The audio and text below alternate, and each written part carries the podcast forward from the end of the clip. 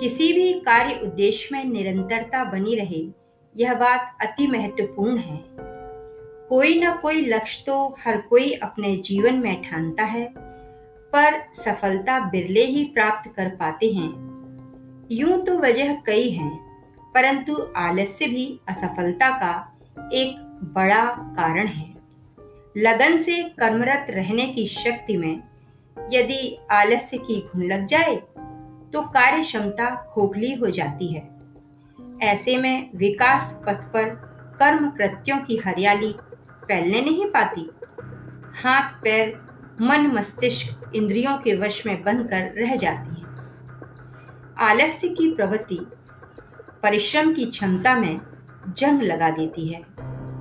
लक्ष्य बर्फ़ से जमने लगते हैं।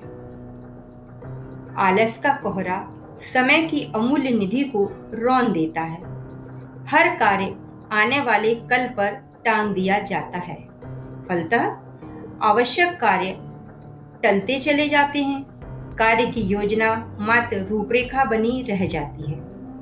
योजना क्रियान्वित रूप में गति पाकर निरंतरता को प्राप्त नहीं कर पाती।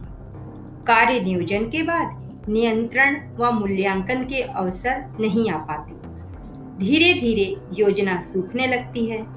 शरीर अक्रमण्य हो जाता है, कार्य के प्रति उत्साह शिथिल पड़ जाता है, मन पर निठल्लापन हावी हो जाता है। इस तरह आलस की वजह से हमारे लक्ष्य नींव पर ही डह जाते हैं। इसके विपरीत, यदि मनोयोग से दृढ़ संकल्प लें, निरंतर कर्म से जुड़े रहें तो सफलता खुद दस्तक देती है। यह अतिशयोक्ति नहीं सावधान कहीं कोई कार्य आप बेवजह कल पर तो नहीं टाल रहे this story has been written and recited by Usha Shrivastava and published in a book called Jeevan Jeena Ek Kala in the year 2007 please see the episode description for full citation Next in this episode is the English translation of Alas Ek Kohra. So please stay tuned.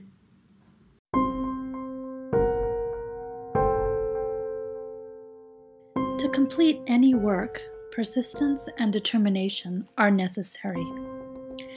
Everyone can make a goal in life, but not all strive to successfully reach its end.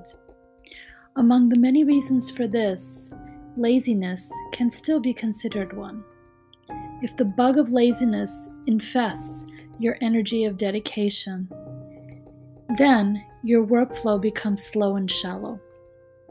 In this way, few achievements spread the flow of success because our hands and feet get shackled by our emotions. Under the influence of laziness, hard work is tainted by rust, which puts resistance against the accomplishment of our goals. We eventually freeze in our path to reaching our goal. The fog of the indolence casts over time. Every task is hung on the coming tomorrow. As a result, our essential tasks keep getting delayed. The plan of doing work never picks up momentum and remains there like a showpiece. Work does not get completed with continuous, hardworking actions, and the moments to analyze and evaluate our work never comes. Slowly, our plans dry up. Our body becomes stagnant. Excitement towards completing work is no longer there, and stubbornness prevails in our mind. Like this, our goals collapse on their weak foundation because of laziness. However, if you remain persistent and determined with a lot of courage and stay connected to your work, then success itself knocks on your door. This is not an exaggeration. Beware. Are you by chance putting off doing any task for no good reason until tomorrow?